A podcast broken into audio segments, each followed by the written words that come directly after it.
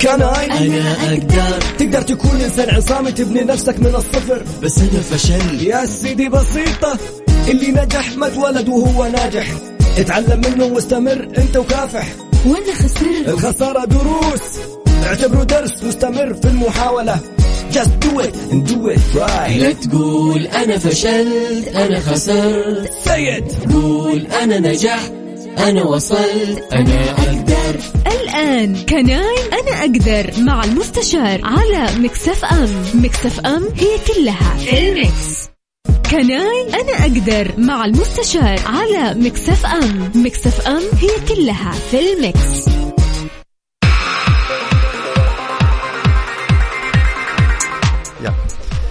بسم الله الرحمن الرحيم، الحمد لله رب العالمين، والصلاة والسلام على نبينا محمد وعلى آله وصحبه أجمعين. أهلا وسهلا بكم جميعا مستمعي ميكس إف إم وإذاعة ميكس إف إم، واللي بيتابعونا في جميع وسائل التواصل. طبعا يعني محدثكم المحامي والمستشار القانوني خالد أبو راشد، ومن النوادر جدا إني أنا اللي أطلع يعني في الحلقة وأبدأ البداية. يعني يمكن سلطان الشداد يا أخونا حبيبنا سلطان متأخر شوية وطراد له ظرفه، فأنا حأبدأ الحلقة معاكم بإذن الله تعالى، خاصة بعد إجازة طويلة وجميلة بإذن الله تعالى يا رب. طيب، موضوع حلقتنا اليوم، ما هو موضوع حلقتنا اليوم؟ لو تلاحظوا قبل شهر أو أكثر من شهر تقريبا صدر قرار بمعاقبة سيدة وزوجها، هي سعودية هو غير سعودي، وكانت العقوبات فيها سجن وفيها غرامات وفيها شطب سجل، وممكن يكون يعني أيضا عقوبات تبعية أخرى. ليش؟ لأن هذه السيدة استخرجت سجل تجاري باسمها، وحقيقة الأمر هو زوجها غير السعودي هو المالك الحقيقي لهذا السجل أو هذا النشاط، فكان هنالك تستر. هذا الأمر يقودنا إلى إيش؟ قبل لا حنتكلم عن الموضوع اسمحوا لي أعطيكم قضايا من الواقع. حأبدأ بهذه القضية. سيدة سعودية في مدينة جدة، موظفة في قطاع يعني مصرفي براتب بسيط، استخرجت سجل تجاري لأخوها.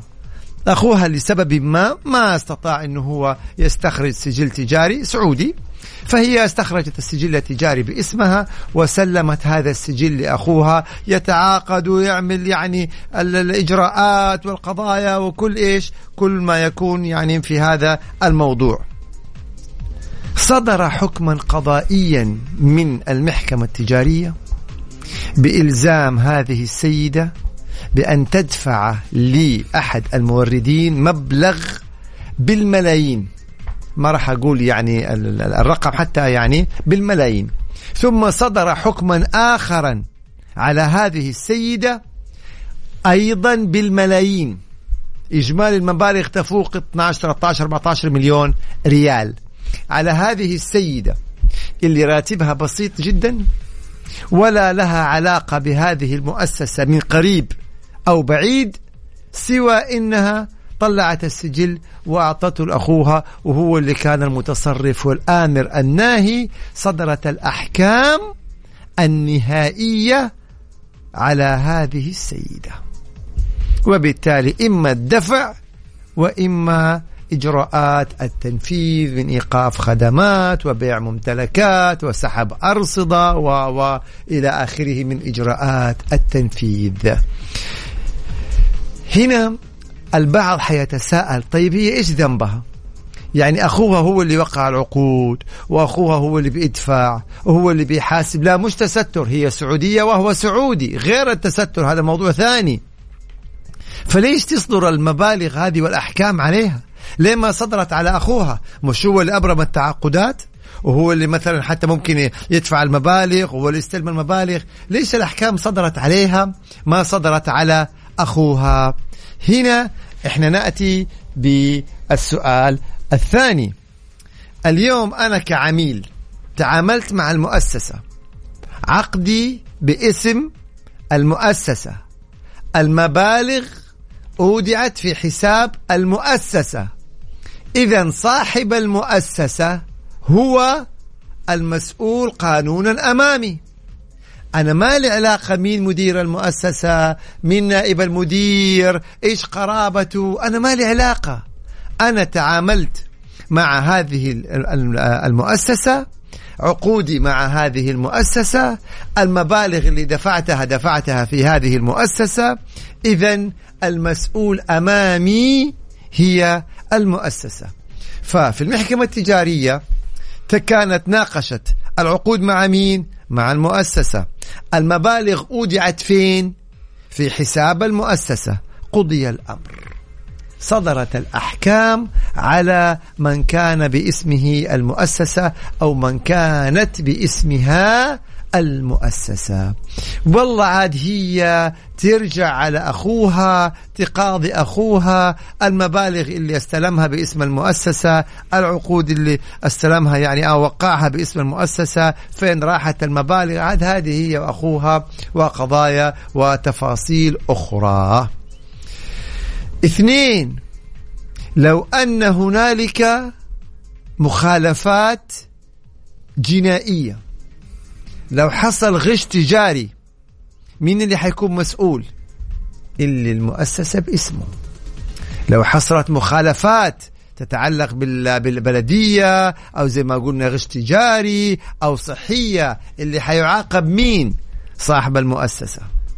الضرائب، الزكاة والدخل، الغرامات، حتفرض على مين؟ على صاحب المؤسسة. إذن كل إنسان يطلع سجل تجاري ويتركه أو يسلمه لشخص آخر، أخوه، أخته، زوجته، ابنه، شخص آخر، ويتحكم في هذا السجل ويدير هذا السجل ويتعامل بهذا السجل، يعني أنت في خطر عظيم جدا جدا جدا. زي بالضبط اللي يعطي شيك على بياض ويسلمه لشخص الآخر، يفوض ويحط الرقم اللي يبغاه، نفس الفكرة تقريبا. فهنا يعني لابد ننتبه لهذه المخاطر الكبيرة. البعض يقول والله يعني أنت يعني هذا قريبي، هذا ثقة، هذا. الدولة، النظام يعرف صاحب السجل. تخيلوا لو أن هذا المدير استورد ممنوعات، حاول يدخل المملكة باسم السجل، حاب عمل تهريب من الجمارك باسم السجل، مين المسؤول؟ حيجيبوا مين؟ صاحب المؤسسة. وللأسف هذا الأمر منتشر، وهذا الأمر موجود، وهذا الأمر خطير. أيضا القضية اللي أشرنا إليها، لو كان الشخص الآخر غير سعودي، يبقى هنا مو بس دخلنا في مسؤوليات ومدنيات ومبالغ، دخلنا أيضا في تستر، مثل الحكم اللي صدر وانتشر. تستر يعني ايه؟ يعني سجن السعودي وغير السعودي وشطب السجل ومصادرة الأموال وتسفير لغير السعودي ومنع من دخول المملكة وتشيير، يعني عقوبات جسيمة وخطيرة ومؤثرة جدا جدا. كل هذه المخاطر لما يجيني شخص يقول لي والله أنا ما أقدر أطلع سجل تجاري لأي سبب ما، طلع سجل تجاري أنت وأنا أدير وأنا ولك نسبة. إيش حتنفعك النسبة لو صدرت عليك أحكام بهذه المبالغ؟ إيش حتنفعك النسبة لو كان فيها قضايا جنائية كتهريب جمركي أو كغش تجاري أو أو أو؟ صاحب المؤسسة هو المسؤول. أيضا البعض يأتيني ويقول والله طيب هو كتب، الشخص الآخر كتب لي إقرار إنه هو المسؤول، هو يتحمل المسؤولية بالكامل، وهو هذا الإقرار لا يعفيك، يدينه ولا يعفيك. العقوبات أمام الأجهزة الرسمية وأمام أجهزة الدولة وأمام الغير صاحب المؤسسة. كون الشخص الآخر كاتب إقرار يتحمل مسؤولية، يبقى هو وصاحب المؤسسة أيضا كلاهما يعني حيكونوا شركاء في هذا الموضوع.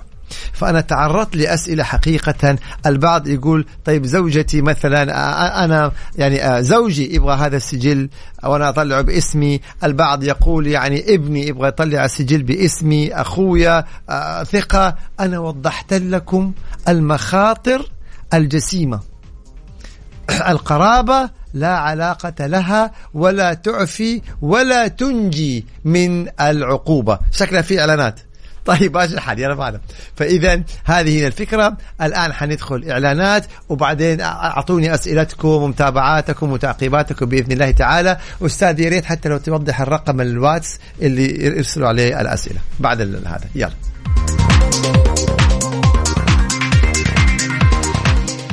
كناي أنا أقدر مع المستشار على ميكس إف إم. ميكس إف إم هي كلها في الميكس.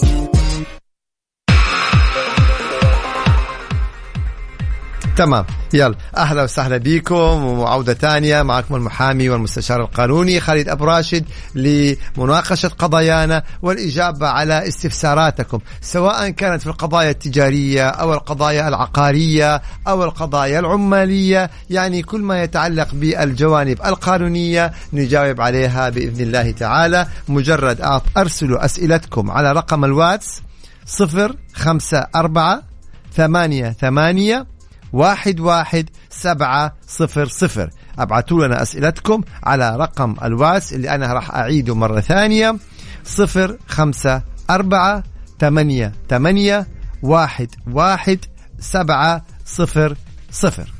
تمام. طيب الآن إحنا تحدثنا بشكل سريع عن هذا الموضوع اللي نراجعه بشكل نعيد ونذكر، إنه شخص يطلع سجل تجاري باسمه وبعدين يترك الموضوع ليسلمه لشخص آخر يدير هذا السجل، فإحنا قلنا إنه حيتحمل كامل المسؤولية يعني صاحب السجل التجاري. طبعا يمكن حستغرب من ابتسامتي عشان سلطان الآن واصل، فمقيدين عليك تأخير يا سلطان. الله يعينك، هذه عقوبة قانونية هذه محمد، يعني المفروض تكون ما شاء الله الآن جاي من الإجازة. ها أنت. طيب يلا، هذا أول دوام لك أنت بعد أيوة صحيح، عشان كده تلاقينا ندور عقوبات وندور قضايا وندور الأمور هذه كثيرة العقوبات هالأيام، يعني لا تخلينا نفتح هذا الموال يا محمد. يعطيك العافية، نرحب بك يا سلطان وحياك الله ويا هلا وسهلا فيك. الله يحييك. اليوم قاعدين نتكلم عن ايش بالضبط يا ابو محمد؟ طيب فالان احنا وضحنا الان بشكل سريع جدا كيف لما شخص يطلع سجل تجاري ويخلي شخص اخر هو اللي يديره ويتحكم فيه ويتصرف فيه كل شيء، ففي هذه الحاله حيكون هذا الشخص هو المسؤول في العقوبات الجنائيه والمدنيه. طيب هذا موضوع، وذكرنا برقم الواتس يا سلطان اذا جات الاسئله سير نسجلها. ممتاز. ايضا قريب من هذا الموضوع يكون لما شخص غير سعودي وأراد أن يتملك عقار فيقوم يسجل هذا العقار باسم شخص سعودي، وهنا أيضا بتكون في مشاكل كبيرة جدا.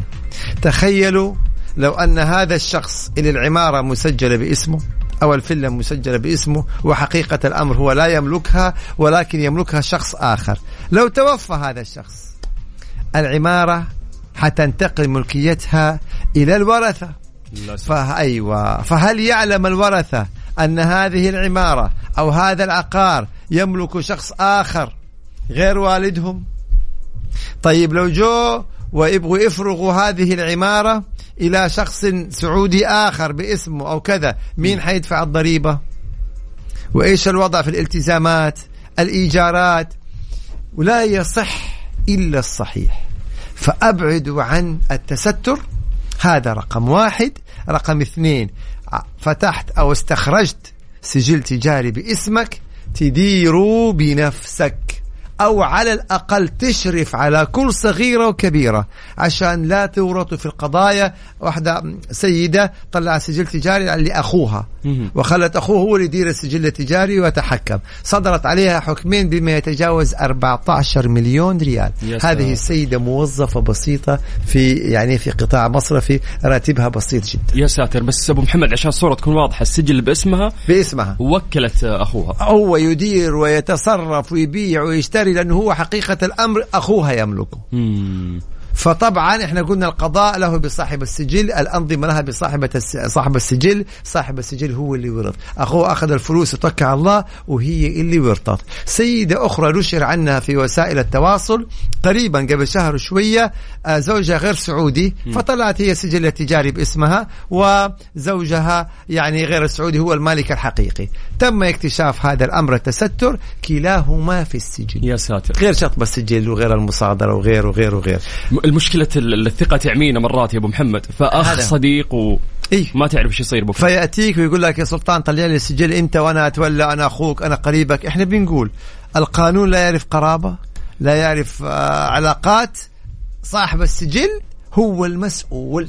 في موضوع طازة, هذا الموضوع له يومين الآن في السوشيال ميديا بدون ذكر أسماء, لكن الناس بتعرف الموضوع اللي راح أتكلم عنه.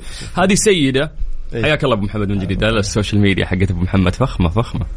طيب هذه سيدة عايشة في أمريكا, هي سيدة سعودية مشهورة من مشاهير السوشيال ميديا, فيتعاملون معها في الإعلانات, فكانوا محتاجين العملاء يحولون لها فلوسها. هي تسوي إعلان, مقابل الإعلان هذا تأخذ فلوس, فقالت حولوا لها لي, حولوا لحساب الوالدة. أمها عايشة في الرياض, عايشة في السعودية هنا. فبعد فترة من الحوالات تقريبا وصلت إلى 4 مليون قيمة الإعلانات الفترة اللي فاتت كلها. جاء هذا العميل أو هذا الشخص اللي كان يدخل فلوس لحساب الوالدة وقال رجعوا لي فلوسي, هذه أنا قرضة بالضبط. تخيل يا أبو محمد اللي صار, هذا اللي حصل, وهذا اللي قلنا عنه في حلقات سابقة يا سلطان. هل تعلموا أن أي شخص يحول مبلغ على حسابكم فأنتم مدينين له بهذا المبلغ ما لم تثبتوا, مو تقولوا بالكلام, ما لم تثبتوا مقابل هذا المبلغ. زي الآن زي ما تفضل سلطان, الرجل حول مبالغ على حساب الوالدة, بعد فترة جاء قال والله رجعوا لي فلوسي, كانت قرضة حسنة انت حولتها بكيفك. لا ما يصير. أيوة, هنا السؤال, فين ما يثبت أن هذه المبالغ قرضة حسنة؟ أعطوني ما يثبت ذلك. فهذه جزئية خطيرة ومهمة يا سلطان. لذلك احنا اليوم في حلقتنا كان عندنا 3 محاور, تكلمت عن محورين وسوف أتحدث عن المحور الثالث. المحور الأول اللي طلع سجل تجاري ويسلم الغير ويدير ويتصرف فيه, وقلنا مين المسؤول. المحور الثاني لما شخص يشتري عمارة أو يكون غير سعودي أو لسبب ما ويسجل عمارة باسم شخص آخر, فلو توفى هذا الشخص راحت العمارة, لو هذا الشخص انقلب وأنكر راحت العمارة, إلا إذا سووا ورقة ضد فيما بينهم ودخلنا في قضايا. المحور الثالث, وإحنا حذرنا 10 مرات وما يمنع أن يحذر المرة رقم 11, الكفالة الكفالة الكفالة الكفالة الغرم والأداء. يعني هذا السؤال يتكرر أسبوعيا. جاني مديري في العمل أو جاتني مديرتي في العمل أو قريبي وطلب مني أكفله في سيارة ولا أكفله في قرض, وأنا أحرجت وكفلته. يحق للجهة التي أقرضت هذا المبلغ أن تتركه وتطالبك أنت يا كفيل, وأنت اللي حتلزم بسداد كامل المبلغ. ولو ما كانت عندك القدرة على السداد هيطبق عليك نظام التنفيذ الإجباري. يعني ممكن الناس يشوفون يا أبو محمد أنه فيها ظلم, ولكن هذا القانون وهذا الحق وهذا, لأنه سلطان مين قال لك تيجي تدق يدك على صدرك وتقول أنا أكفل؟ صحيح, ها ما في ظلم. صحيح تمام. فإذا ما كان عندك أو لديك القدرة على سداد كامل المبلغ لا تكفل, لا تخلي الإحراج ممكن يدخلك السجن. تعلم تقول لا, لا تحرج نفسك فعلا والله, خليه يزعل ولا نسجن. أنا بالضبط. أسبوعيا تجينا يا شباب القضايا هذه, سيدة ولا كذا والله أحرجت من مديرتها, زميلتها, قريبتها, شخص رحيمه, فيروح يكفل. يعني الفزعات ترى مو في الكفالة الغرمية, يعني الفزعات لها معاني أخرى. أنت عندك القدرة وعندك الكذا تفزع تساعد إنسان, لكن تروح تورط نفسك وتقول لي فزعة, هذه ما هي فزعة. يعني أكثر المشاكل تسير من الكفالات الغرم. البعض عنده مفهوم خاطئ, يعتقد أنه لما يكفل إنسان كفالة غرم وأداء أنه لابد هذه الجهة أول مرة تطالب مين اللي أخذ الدين, وإذا أخذت عليه حكم وما نفذ بعدين تعود عليه. ممتاز. وهذا مفهوم خاطئ.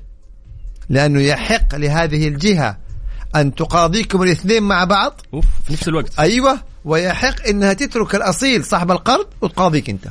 ليش تدق صدرك هذا الكلام؟ وأنت بعدين ترفع قضية على الشخص اللي كفلته عشان تطالب يرجع لك المبلغ. عشان تطالبه يرجع لك المبلغ. صيبة. فللأسف الشديد يعني كل المحاور اللي تحدثنا عنها اليوم يا سلطان خلينا نسميها فزعات دخلت السجن. تطلع سجل تجاري وتخلي غيرك يدير الأمور باسمك والمبالغ تدخل باسمك والعقود باسمك. طب هذا لو جاء يبغى يعمل تهريب جمركي باسمك. هذه صارت لو دخل بضايع مخالفة صارت لي شخصيا بالله العظيم. أعطينا يا سلطان أعطينا قصتك. أنا وصديق لي هذا صديق عمري يعني بندير على سلطان يحكي. قررنا أنه يعني إحنا نفتح مؤسسة. عندنا شخص يعني ثالث هو كان متفرغ فقلنا نعطيه إدارة المؤسسة يعني هو خلاص يديرها بنفسه. المؤسسة باسم مين يا سلطان؟ باسم صاحبي باسم صديقك. أيوه. طيب وفي طرف ثالث هذا الطرف الثالث متفرغ وهو صاحبنا برضه. جميل. فإحنا قلنا خلاص نسلم المؤسسة هو يدير ويتصرف وكل شيء. السلام عليك. جميل. يعني السالفة هذه تقريبا لها الحين 6 سنوات طالعين بديون لا تقل عن 3 إلى 4 مليون كلها توهق فيها ولبسها الشخص اللي باسمه السجل زي ما أنت ذكرت 3-4 مليون ولا وبشرك قاعد يسدد فيها بس الحمد لله انقضت يعني الولد قدر إنه وقدر يسدد 4 مليون يعني يسدده ويبكي من القهر. طبعا والله لو ملياردير هذه 3-4 مليون يسددها يعني هذا شريكي أخوي هذا يعني مرة قريب لي يعني اعتبره زي أخوي. واللي أدار هذه المؤسسة وحملكم المبالغ يعني صدرت عليها أن يعني حكم رفعتوا عليه قضايا في المقابل ولكن الرجال مختفي ما لنا قادرين نجيبه ما تقدر تجيبه وبالتالي صاحب المؤسسة ورط في هذه المبالغ. بالضبط. يعني أعتقد يعني أكثر من هذه القضية الواقعية ما عاد فيه. فتأتي بكرة وتطلع سجل تجاري وأيضا مثال حي بالضبط وأيضا تسلم لشخص آخر خلاص عديك الساعة يعني صيبة. المفرط أولى بالخسارة. وقول طيب صاحبنا كان عليه قضايا مالية تخيلوا كانت جنائية يعني مصيبة. لو اللي أدار هذه المؤسسة ارتكب غش تجاري وعقوباته السجن وعلى قولتك هرب ولا أو مثلا دخلنا في تهريب جمركي. نعم يعني يكون دخل مثلا مبالغ لا قدر الله مو مبالغ بضاعة مخالفة ففي هذه الحالة طبعا حيكونوا يعني حيقبضوا على صاحب المؤسسة. مشروع رشوة هذه كلها ممكن يعني تجي على رأس صاحب المؤسسة أبدا. كأنك أعطيت شيك على بياض لشخص آخر وقلت له حط الرقم اللي تبغاه. هذه أبدا نفس الشيء. أقل ضرر منها لما أنت يعني إيه تسجل عمارة باسمك أو عقار أو كذا وهي تم لملك لغيرك حتدخل في تفاصيل. لو غيرك هذا توفى وجو الورثة وقولك هي طيب حتنقول على مين في الورثة مثلا صيبة. أو أنت توفيت وجو ورثتك يعني بندخل في تفاصيل وهذه كلها فيها مشاكل. وطبعا جينا أيضا لكفالة الغرم والأداء ووضحنا مخاطر هذه الكفالة اللي دائما بتصير يا سلطان دائما. المحور الرابع اللي دائما بنتكلم عنه سيدة تأخذ القرض باسمها وتعطيه زوجها عشان يبني البيت والبيت باسم مين؟ باسم الزوجة. أوكي. عفوا البيت باسم الزوج. فيأتي الزوج بعد فترة إما أن يطلقها أو يتزوج عليها وتقول أنا أعطيته فتيجي تقول أنا أعطيته القرض أنا أملك نصف البيت أنا أملك نسبة من البيت. طيب يا أختي الكريمة هل يعني بينك وبين زوجك ورقة اتفاقية؟ لا. هل في إقرار من زوجك إنه والله أنت يعني دفعتي مبلغ كذا وتملكت نسبة من البيت؟ لا. طب هل كان في شهود بينك وبين زوجك يعني إنه أنت أعطيتيه هذه المبالغ المشاركة في هذا البيت؟ برضو يعني زوجي كيف أنا أعطي له يكون بينه وبينه شهود؟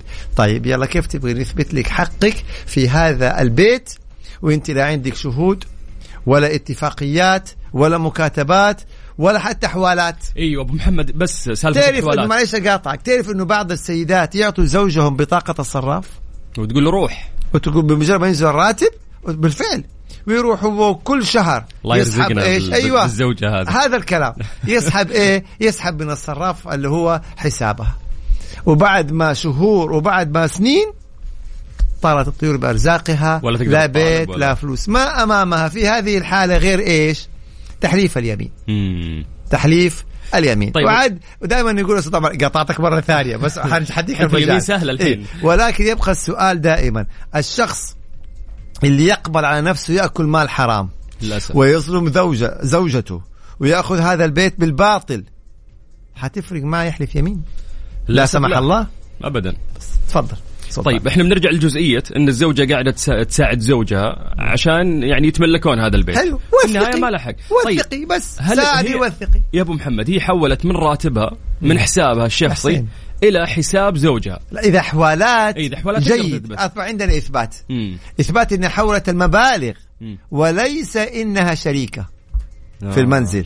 فهي أيوة. تقدر طالب بالمبالغ فقط. فهنا ممكن فقط بالمبالغ. طيب ممكن هو بنى ويكون هذا البيت يجيب أرباح ولا كذا خلاص. يعني البيت راي عليه خلاص. فعلا. صيبة. وكل ما بنحذر كل ما في فائدة. هنا بيقولوا الإيصالات، أعطوني أحسنتوا أي إثباتات، أعطوني أي إثباتات. طب إيش المشكلة لو عملتي ورقة بينك وبين زوجك؟ ما هي مسألة ثقة ومسألة يا أخي الحياة والموت بيد الله. بالضبط. طيب لو توفى الزوج وعنده ورثة آخرين، هل تقبل إنه زوجات الأخريات لزوجك يدخلوا في ملكية هذا البيت؟ والده والدته كذا أو يدخلوا؟ طب أنت هذا بيتك أو هذا ملكك أو هذا كذا نصيب وعد خلاص، هذا موضوع آخر يعني. لكن إذا يعني اسمك مو موجود فهم حيدخلوا في كامل العقار.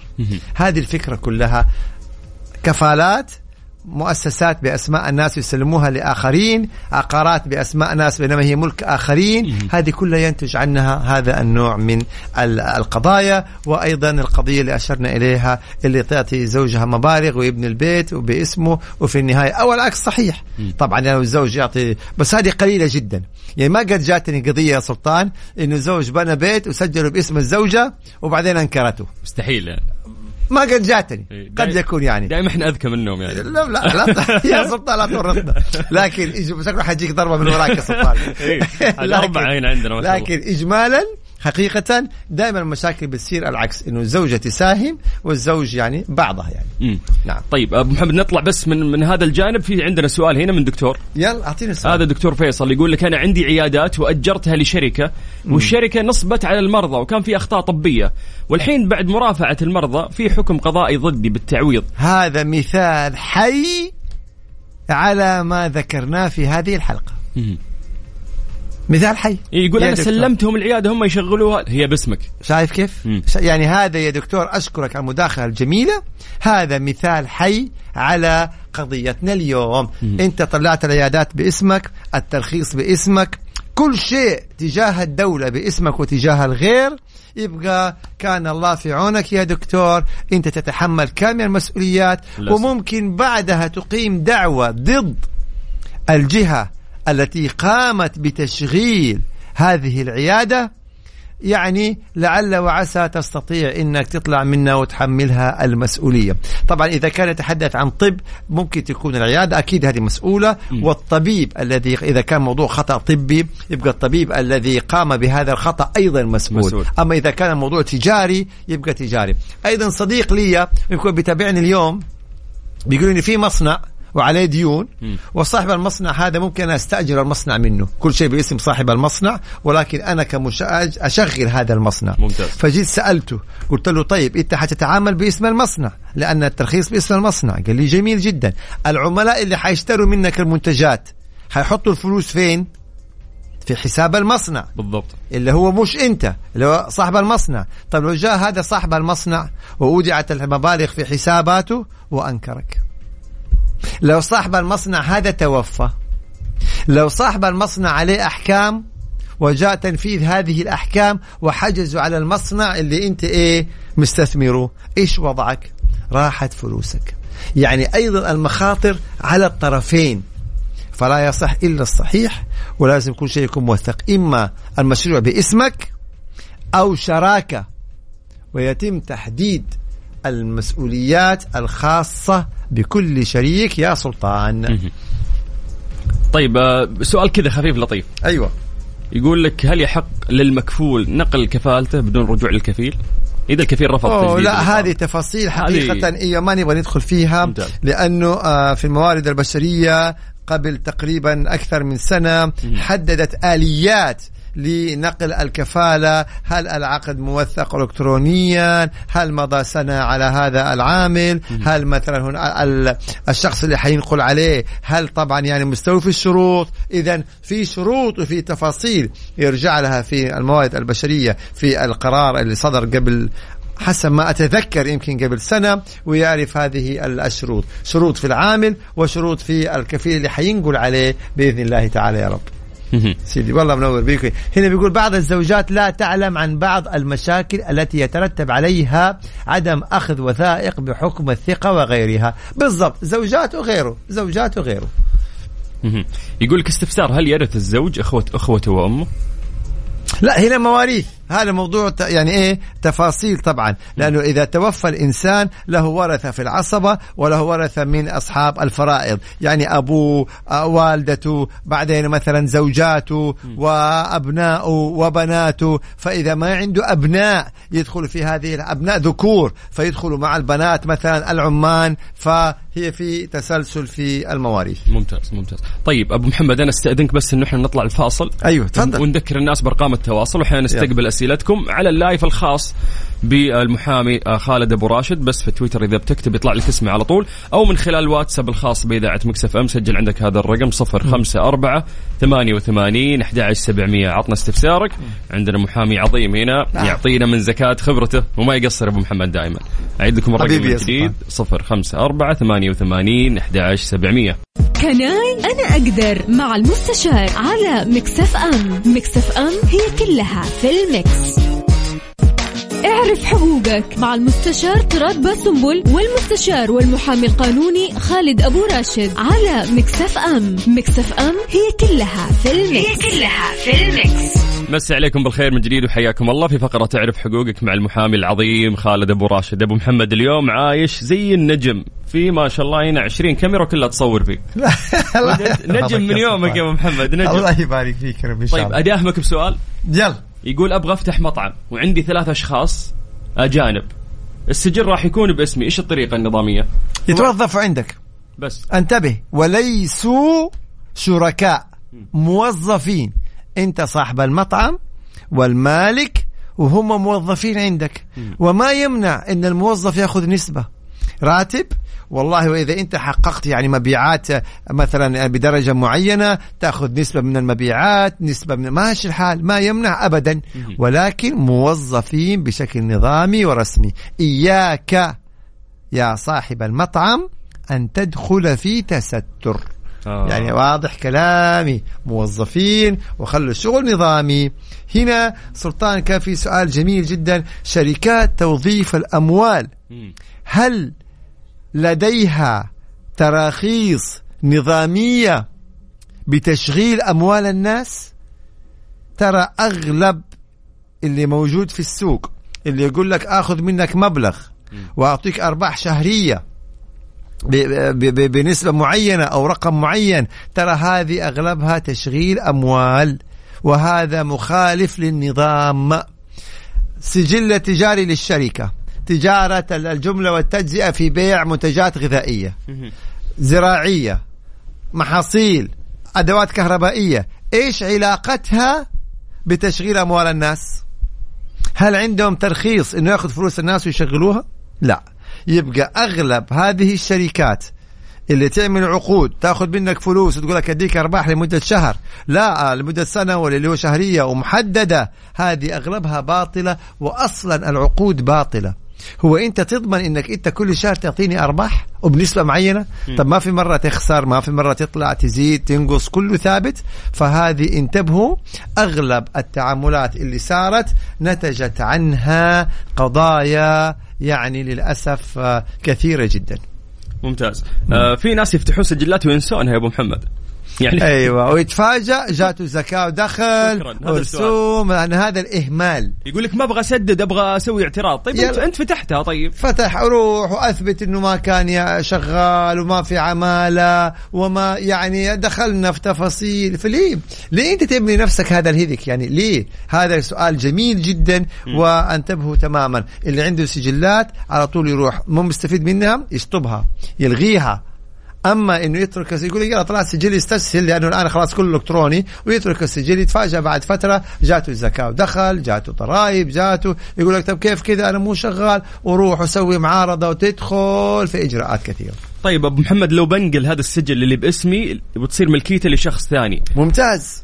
يعني ما في التزامات عليه خلاص يصير باسم شخص ثاني. إذا نقلته رسميا في وزارة التجارة فانتقلت جميع هذه المسؤوليات إلى المالك الجديد بما لها وما عليها. فمستقبلا ما أيوة إلا إذا صدر حكما قضائيا أو اتفاقية أن المدنيات تبقى على المالك السابق يبقى هنا حندخل في هذه التفاصيل.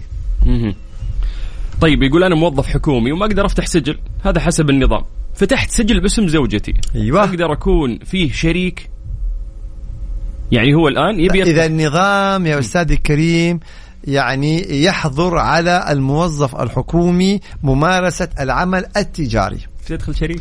أيه فيعني ممكن الناس سمعينه ولا يعني بيني وبينك يعني لو سوينا عقد شركة محاصة عقد شركة محاصة بينك وبين زوجتك إنه نسجل باسمها وهي كل شيء باسمها وأنت يعني شريك مثلا يعني في هذا الأمر.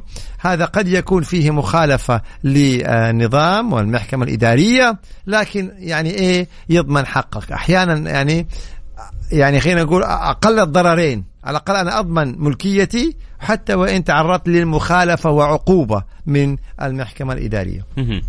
طيب هذه سيدة تقول الوالدة توفت وأنا الوريثة الوحيدة للأم اللي هي والدتها. تقول عندها أملاك ولا أدري عنها لقبل سنة. ما في شيء اسمه وريثة وحيدة طالما إنه هي ابنة ووالدتها توفت فإلا ما حيكون في ورثة آخرين من يعني مثلا زي خلانها اللي هم أخوان الأم الجد إذا كان عائش كذا. يعني المهم هي وريثة. كمل. هي تقول أنه في ناس أخذوها بوضع اليد. هل أقدر أخذ كل شيء من يوم ما توفت والدتي من أرباح؟ هنا تفرق أتوقع إذا ما قلت طيب أول مرة. أيوة لابد أول شيء تقيمي دعوة ضد الناس اللي اعتدوا على هذه العقارات. فإذا حكم لك فعلا بهذه الممتلكات وألزم هؤلاء الناس بأن هم يخلوها لأنه بوضع اليد هنا تقيمي دعوة ثانية. يعني الدعوة الأولى تثبت ملكيتك كملكية مورثتك وانت وريثة لك الصفة. فإن صدر لك الحكم ترفع دعوة ثانية تطالبيهم بأجرة المثل من تاريخ ما وضعوا يدهم إلى تاريخ صدور الحكم بإلزامهم بالإخلاء. ممتاز. سنة 12-20 يلزموا بدفع أجرة المثل لأنه طبعا مستولين عليها بشكل كان غير صحيح. هذه السيدة تقول لازم يجاوبني أبو محمد المحامي. أيوة. خالد أبو راشد بهذا الموضوع أبي ما ينفع محامي تاني يعني إيه لا تبي طيب. توكلك أنت تقولها يجاوبني الآن أنا حاب طيب أوكله. كم تدفع تعب عشان يعني نقول يلا بقى هذا في الصورة يلا وجهها إذا في أتعاب ويلا وشو التفاصيل وجهها يعني أكيد أشكر ثقتها يعني الله يحفظها. الله يوفقك يا أبو محمد. طيب في عندك من الأسئلة ولا نستكمل الآن؟ طيب مبدئيا الآن يعني هذه المحاور اللي إحنا حبينا نوضحها. جات أسئلة كثير على الواتس الحقيقة. هنا بيقول هل بيع الشركة بما لها وعليها عن طريق وزارة التجارة يشمل الزكاة والجهات الأخرى؟ الزكاة والجهات الأخرى على الشركة. تمام. دخلوا شركاء خرجوا شركاء جو شركاء جدد. العبرة بالسجل التجاري الخاص بالشركة. فأنا أشكرك على هذا السؤال. الزكاة على السجل التجاري حق الشركة. خرج شريك دخل شريك خرجوا كل الشركاء دخلوا شركاء جدد. العبرة بالسجل التجاري فتبقى كل المدنيات على السجل التجاري يا سلطان اللي هو باسم السجل يعني هو اللي راح يتكفل فيها ويتحملها. هذا الكلام طبعا احنا لازم نفرق في انواع الشركات. في شركات ذات مسؤولية محدودة لا سمح الله لو صارت ديون على الشركة الشركاء ما لهم علاقة تصفى الشركة ويأخذوا قيمتها. الشركات التضامنية لا. الشركات التضامنية الشركاء يدفعوا ديون الشركة ولو من حساباتهم الخاصة.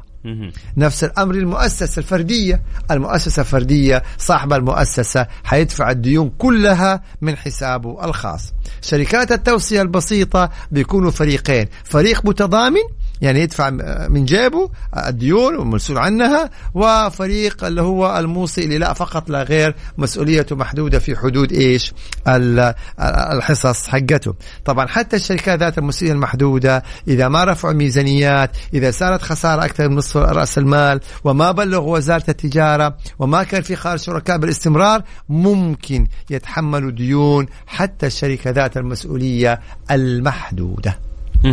ممتاز أبو محمد، دائم ما شاء الله يعني طريقة شرحك مرة واضحة، حتى الشخص اللي غير متخصص يفهم على طول، لأنه عارف فعلا السلطان هنا في جزئية مهمة. القانون يعني مصطلحاته ثقيلة، سواء كان في جوانب المصطلحات الشرعية أو في الجوانب القانونية والمواد والأنظمة. فأنت هنا دورك مو تطلع يعني تستعرض، دورك تطلع تبسط المعلومة وتوصلها للمتلقي والمستفيد. فهذا اللي احنا دائما بنجتهد فيه إن شاء الله تعالى، في تبسيط المعلومة وإيصالها بإذن الله.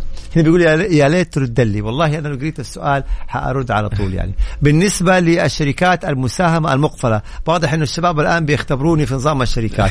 المساهمة المقفلة تقريبا نفس أحكام ذات المسؤولية المحدودة، الدين يكون فقط لا غير على الشركة نفسها، تصفى الشركة، تسد الديون، ولا يلحق الشركاء أي مسؤولية ما لم يثبت مخالفتهم أو قصورهم. أيضا مدير الشركة، الشريك المدير، يحق للشركاء إن هم يقاضوه ويحاسبوا هذا المدير إذا كان هنالك يعني تجاوزات أو قصور أو إهمال أو كذا وكذا وكذا. طيب أبو محمد، بس سؤال أخير. أيوة تفضل. يقول مستأجر عندي ومسافر خارج المملكة، هذا المستأجر اللي عندي، تمام، ما دفع الإيجار لسنة كاملة، بس عائلته موجودين في الشقة. طيب فوش أسوي معاهم؟ ترفع دعوى إخلاء. انتبه لا تقطع كهرباء عشان لا تتعاقب وتاخذك الشرطة وتحولك على الجزائية. سنة ما دفع. لا تقطع موية عشان لا تتعاقب وتحولك الشرطة وعلى الجزائية. ترفع دعوة في المحكمة، في المحكمة العامة، وتأخذ حكم بالإخلاء، وترفع دعوة وتأخذ حكم بالأجرة متأخرة ويتم الإلزام. لكن النتيجة تقطع كهرباء أو موية أو تقفل أبواب أو تعتدي على الناس، تخرجهم يعني بطريقة، فهذه كلها انتبه، يعني ممكن تدخل في الجرائم. وهذا سؤال جدا مهم. البعض يقول يعني إيه كذا. أيضا ماذا لو المستأجر ترك الشقة وما سلمك المفتاح؟ إياك أن تفتح باب الشقة، تأخذ حكم دعوة مستعجلة، طلب مستعجل، وتستلمها عن طريق المحكمة. ما تروح تكسر الباب وتدخل بنفسك. انتبه انتبه انتبه. حتى وإن ترك وغادر، وإنت عارف أنه غادر بحكم من المحكمة في طلب مستعجل على طول. طيب هنا بيقولوا بالنسبة لدائن الشركة وكيفية ضمان حقوق المساهمين، ونبغى الموضوع تكون على حوكمة الشركات. دخلنا في تفاصيل. دائن الشركة القضية يرفعها على الشركة، وهذا سؤال مهم يا سلطان. اليوم في شركة فيها 3 شركاء، أنت ما تجي ترفع شكواك على الشركة، ترفع شكواك على الشركة، ترفع الدعوة على الشركة. الشركة فيها فلوس تدفع لك، ما فيها فلوس ما ترفعها على الشركاء إذا كانت الشركة ذات مسؤولية محدودة. وهنا المشكلة اللي كثير جدا ما بينتبه لها. يجيك شخص يقول لك أنا تعاملت مع شركة بالملايين والآن تبغى تصفي، والآن ما عندها فلوس، وأنا ورط، أنا فلان شريك كبير وفلان يعني مليء. أنت طالما تتعامل مع شركة ذات مسؤولية محدودة يبقى لازم تعرف أن الشركة ما لهم علاقة، ولازم تعرف أن الشركة ممكن تتصفى في أي لحظة. فلازم تعرف حجم هذه الشركة وقدرتها قبل لا تتعامل معها، عشان لا تورط شركة جديدة أو شركة صغيرة وتتعامل معها بالملايين ويأخذوها الشركة ويقول لك والله شركة خسرانة ولا فلسانة ولا حتتصفى، راحت فلوسك. فلا بد نكون حريصين أيضا. طيب احنا الوقت داهمنا يا ابو محمد. ايوه مره موضوع الفزعات هذه اللي انت تكلمت عنها مهمه. أحسن. فعلا الواحد ممكن يقدر يبيض الوجه ويفزع ولكنه ما يورط نفسه. ايوه تفزع، تساعد بما تستطيع لكن لا تورط نفسك. برافو عليك يا سلطان. ممتاز. يعطيك العافيه. اليوم الحلقه جدا رائعه ولو اني لحقت منها يعني. عشان كذا السنه رايعه يا سلطان. الخميس القادم باذن الله يا ابو محمد بعد نستفيد منك اكثر واكثر باذن الله تعالى. وبعدين خلاص عاد رمضان اجازتنا نشوفكم يصير بعد العيد بس ان شاء الله وشيخ الخميس القادم. وبعدين ان شاء الله هي اجازتك فقط انت يعني مو اجازتنا. يلا الله يقويك. حتى في الويكند ابو محمد موجودين يعني موافقين. ما هو ولا احلى الويكند اللي وجودكم يا سلطان والله حقيقه مميز ما شاء الله عليك واسلوبك وكذا. الله يسعدك. انت الحين انت عندك برنامج بعدها صحيح؟ قول اسمي طيب في البرنامج يعني بأي طريقة كذا. فقرتك مسموعة أكثر من 3 ساعات حقتي ما شاء الله يعني. يعطيك العافية محمد. شكرا لك. شكرا لك يا سلطان. يا هلا وسهلا.